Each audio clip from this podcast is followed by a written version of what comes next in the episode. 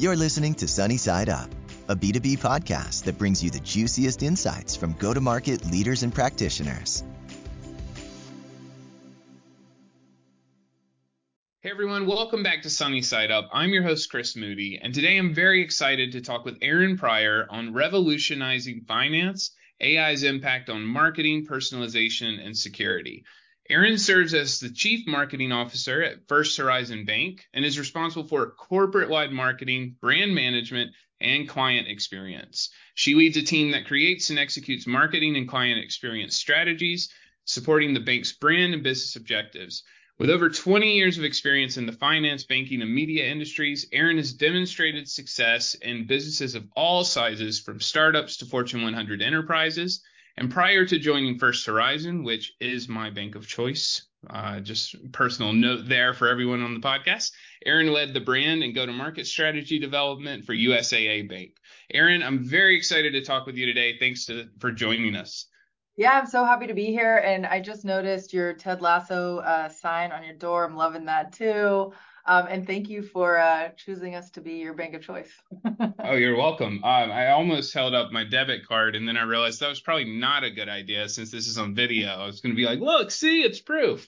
People like freeze frame and writing it down. That's right. That's right. They could take all $10.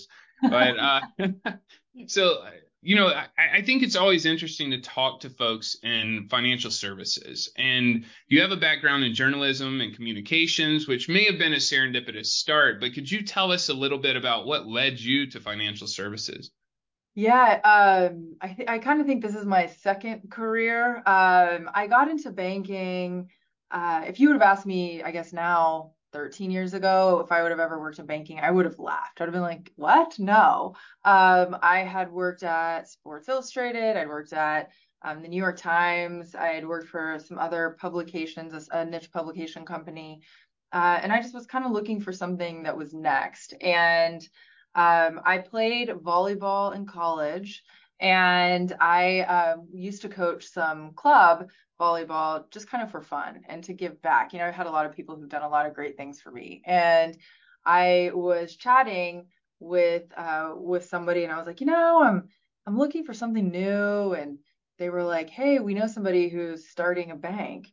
And I was like, I don't know about that. And they're like, you should meet, you should meet him. He's great. He's he he started and sold a bank right before the crash in 2008 for a billion. Um, he's he's he's a really smart guy. And I was like, oh, okay. So um, the rest is history. I, I I met his name is Stephen Gordon. He was the CEO of Opus Bank, and he was he. I had lived in New York after college. Uh, I lived in New York after college, but I went there with no money, no job, and I sold my car. And I told my parents I was either going to make it or come home. It was either that or going to play professional volleyball overseas, and I really wanted to move to New York. And so I, I made it. I was able to stay, but he had a very similar story. And he was like, You seem like you're willing to take some risk. Would you be open to coming and being um, a, what ultimately was a management trainee for his startup bank? And um, it was probably the best decision I've ever made. He was, I was like, Well, I'll give it a year. And if I don't like it, I'll, I'll quit. I'll, I'll do something else. Um, and 13 years later, here I am. So, uh, yeah, it, it was kind of a, I always tell people careers are not linear they're definitely uh, more of the zig or the zag for sure. Yeah, that's awesome. I, I, love the volleyball tie there too, and I even have a Sports Illustrated. Boom! Look at the personalization on this podcast, just everywhere. Yeah. Well, I love that story, and I, I know that previously we had talked with you about AI and how you think about using AI in banking and financial services. So, how has AI transformed the sector and maybe the traditional sales and marketing strategies that might have changed with current marketing trends? Yeah, you know, AI has changed marketing because it increases the speed at which we ingest and use the data. Um, and it allows for that more relevant one to one messaging. And, you know, I think there's been a lot of, of machine learning, AI, all the things in marketing for quite some time, specifically with um, you know programmatic advertising. Um, that you know they've been using a lot of those models for for quite some time, but there's just so much more opportunity now to implement um, the tool and the technology into the everyday um, experience, if you will, for the prospects and the clients. Um, you know, I think AI has become such a nebulous word. Uh, I think it's kind of one of those hot, you know, buzzwords that's picking up a lot of. It's like, what does it mean? What is AI? Um, and so yeah, so we're looking at it more and, and to enhance the things we do. You know, our marketing, uh, marketing can use it in any industry, but banking specifically is highly regulated. Um, you know, the privacy of our clients is critical. The trust is, in, you know, is super important.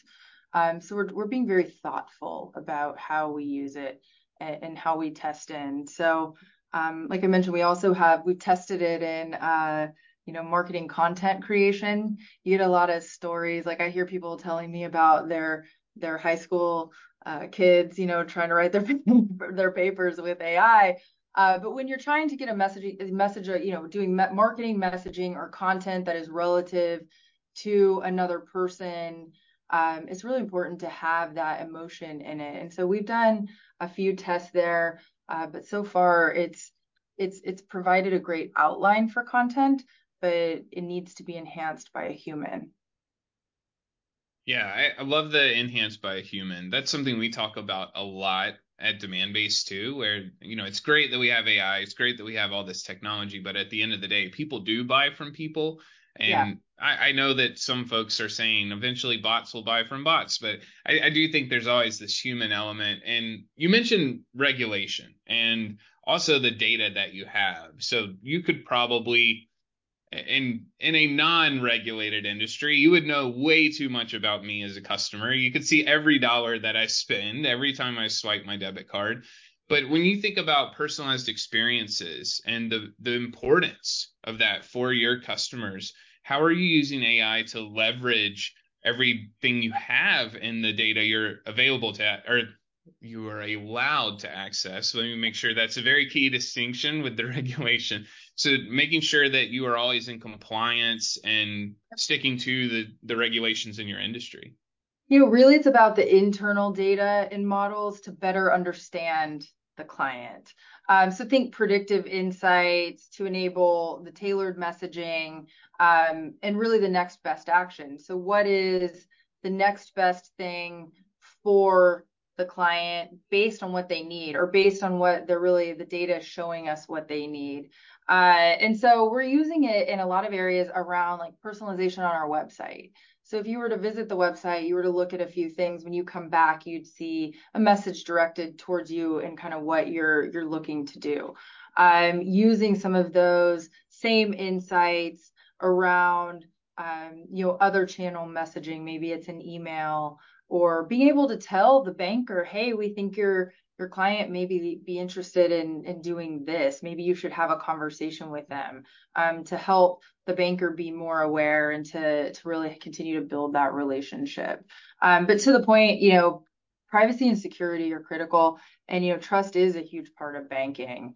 Um, it is about the relationship and building that trust. It's not a one time transaction where a lot of retail um, you know, it's not a retail purchase necessarily where I'm going, I'm buying, and then I might come back again at some point to buy again. It's this is a constant iteration. It's people's money, um, and it's really helping them to build their financial life. You know, I do get asked.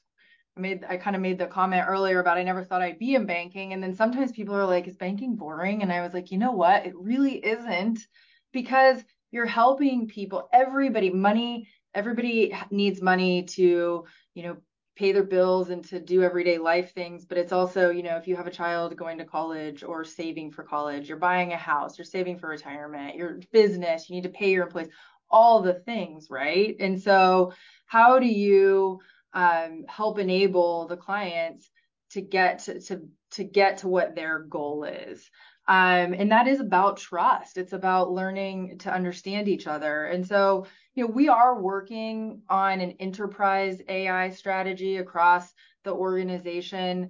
Um, but for marketing, we just really want to understand the client and what's important um, to them and how to reach them. But we also want to respect the boundaries um, of the clients because you don't want to feel invasive. I think we've all probably had an experience somewhere at some point um, specifically probably in the last 12 to 18 months where you're like, oh, I don't know if I really, that's a little too close. Like you can back up a little bit. So it's finding that balance from marketing right now, it's finding that balance. I, I love the balance. I love a lot of what you hit on because money is a very personal yeah. thing. But at the same time, with the data you have, there are probably very specific next best actions to to your point. You may know this person should look into this type of savings account or they're going to have kids going to college. Do you think that AI might actually lead to more personal interaction? Because you talked about trust, and a lot of folks do like to sit in a room and talk to the person who's responsible for their money. Do you see a connection where the technology may actually lead to a resurgence of that relationship? Our our whole company is based our purpose is about providing capital and counsel to our clients. And that is through the bankers it's through the relationship. And the other channels are meant for you you, you want to interact we want the client to interact just like you and i. Like i may not walk into a banking center for a year but the minute i have an issue and i need to talk to somebody i'm going to pick up the call the phone and call my banker right? Or if i need to um, hey, I'm going on a big trip and I need to move some money, or, or my company, whatever it may be, right? You want to talk to somebody. And so we really do focus on the relationship of the client with the banker. I mean, that's the value, it's the human touch. It's somebody sitting down and walking through with you. But to your point, by the using some of the predictive AI, we can help the bankers have the information they need or the tools they need to be able to to enhance that conversation and, and, get there quicker. Like hey we here's what here's what this person is saying. Here's what they need. Here's what they are doing. We think this would be the best thing. But hey the banker will take a look at that and then work with the client to to come to the right solution. It's not about pushing a product it's about enhancing the relation, relationship and helping the client and or the individual or the business um, meet their goal whatever that objective and goal is that could you share any insights into challenges and opportunities that AI is bringing to your industry? So when we think about banking and financial services, you know, and maybe how organizations effectively address potential privacy or security concerns when they think about using AI. Yeah, I think an enhancement is really brand safety and fraud protection. Um, you know, the AI, AI technology leverages the data and helps to prevent the fraud activities like you know for for advertising or, or, for other certain things like bot traffic or click fraud and we can we can see if somebody's you know card or, or account or something is being oddly you know having odd behavior but also um there's just and there's there's ways to look at you know some of the spending patterns how often have you had maybe you're in a new city and you'll get some sort of alert saying, hey, or is this really you? Or, you know, something like that. So there's a lot of, I think, a lot of opportunity to enhance and help help keep people um, more safe. Um, I think that we have to be careful. Like I mentioned, the the organization we're looking at how we are utilizing AI collectively. Uh, I do think there you've got to be you've got to ha- we have a data responsibility, um, and we take that very seriously here. So we've got governance around how we use data. Um, and I think banking probably more so than any or most industries um, is probably a little slower on the adoption because of that, which is the right thing if in my opinion it's it's being thoughtful about how we're using it and what we're doing because we do have a lot of to your point it's very personal data. And we have to be good stewards of that data. To it goes all back to the trust to have make sure that we're you know holding gaining and holding the trust of our clients. I have a question going all the way back to volleyball too. Uh, you know, I, I worked for Cal for a couple years in college. I was around a lot of very competitive athletes my entire life. I've played a lot of sports. I have a lot of friends who played sports. I would love for you to share some of the the great learnings from playing very competitive volleyball that are helping you now in your career because I always find great parallels between sports and business. We talked about Ted Lasso earlier yeah. too. I love that show. Um yeah, there's there's so many going through it when you're you know when you're playing sports and, and this is really at any level. You don't have to necessarily be a collegiate athlete or a professional athlete. I mean it's high school all the things. It's teamwork it's communication it's time management responsibility accountability. Um, you know all of those things play such a huge part in life and specifically in business and I, you know, at the time, there were times when I was playing in college and you're like, man, this is such a grind. But looking back, I mean, A, I wouldn't trade it because the memories were incredible. But B, I wouldn't trade it for all of the lessons that I learned um, coming out of there. I mean, really the two big ones for me are teamwork.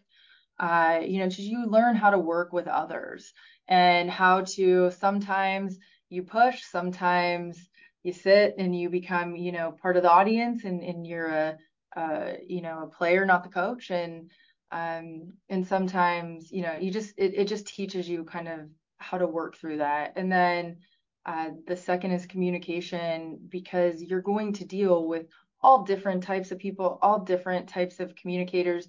Ultimately, you're still working through the same goal, just like you were in sport. Um, and and and it's about you know just kind of managing through that. And i think that it has just been a valuable value it's it has i don't think it has been a valuable um, part of my life and and definitely a huge um, made a huge impact on my career track. Great advice. Uh, especially i coach youth sports basketball and baseball so lots of things for me to continue to yeah. build on to help build the future leaders that we'll all work with or for you know what I tell people a lot of times? Um, we have some of these conversations even within my team today. It's like, I remember a coach telling me, you know, you don't all have to be best friends. And it's true, you don't. You don't all have to be best friends, but you all have to work towards the common goal. And you know what? You can disagree, and that's okay. And you know what? You're going to disagree, and then you can walk off the court and you can go um, go have a burger or go to lunch or have a coffee or whatever it is you want to do. It's it's okay to have that it's just that communication and that kind of hey leave it on the field and I, I feel like that's critical too as you move through life I love that. I love that. Very important things for us to remember in the day to day too. You're right. We, we love closing out the show with a couple consistent questions. And the first, it's about any great reads. So is there a book, blog, newsletter, website, or video that you would recommend to our listeners? Well, I love um I read every morning the Morning Brew, and I also read Fortune CEO Daily. Um, I don't know, just good quick hit nuggets, right? Um, on what's going on in the world. And then podcasts, I really like, I got to plug our bucket listening. so we have a podcast, bucket listening, where we interview some of our clients. Like, and that stemmed from an event that we hosted, and we we bring in a bunch of CEOs and from our of our of our companies that that bank with us. And I was sitting across from a couple and just listening to their stories. And I'm like, man, how often do you sit across from somebody and be like, how did you get where you are? And uh, so we we started a podcast talking with a lot of those individuals uh, on how they got where they are. So it's CEOs, we have some professional athletes, we've got coaches of, um, of, of you know major NCAA sports and in others on the podcast. But uh, so it's pretty interesting. So I, I would I would give that one a plug. we'll definitely do that. I'll check that one out as well. And then very similar question, but around people. Are there any people that are inspirational to you, specifically if they're in the B2B space, but folks that you think we should also have on the show? You know, I I thought a lot about this. There's so many people that I just think are awesome. I mean, and I learn from people every day internally here at First Horizon, but just, you know, across my career. I'm working right now. We're working with a um, with a technology implementation partner uh, called EMS Consulting, and their CEO Elaine Meyerbach um, is just pretty incredible. She's a very strong woman. She started at Kodak, I believe. Uh, she uh, is in technology and and she has built just a really incredible company that partners with Salesforce and, and does a lot of their implementation. And I just think she has a really interesting story. It's a great one. I'm, I'm sure there are some very complicated stories she could share too. Thinking about Salesforce and how some people use it well and some do not. So that's yeah. that would be great to dig into. All right, and then the most important question for the folks who want to get in touch with you after the podcast, where is where's the best place to find you? You can find me on LinkedIn. Um, I think it's linkedin.com, the backslash in backslash Erin Pryor, one word. Um, or you can find my email on the First Horizon website.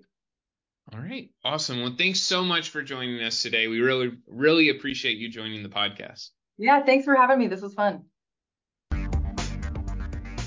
Today's episode is made possible by Demandbase. Demandbase is smarter GTM for B2B brands to help marketing and sales teams spot the juiciest opportunities earlier and progress them faster. Thanks so much for tuning in to this episode of Sunny Side Up. If you liked what you heard, please rate and review us and subscribe to our show on iTunes, Spotify, or wherever you consume podcasts. You can also find us on YouTube and Demandbase TV.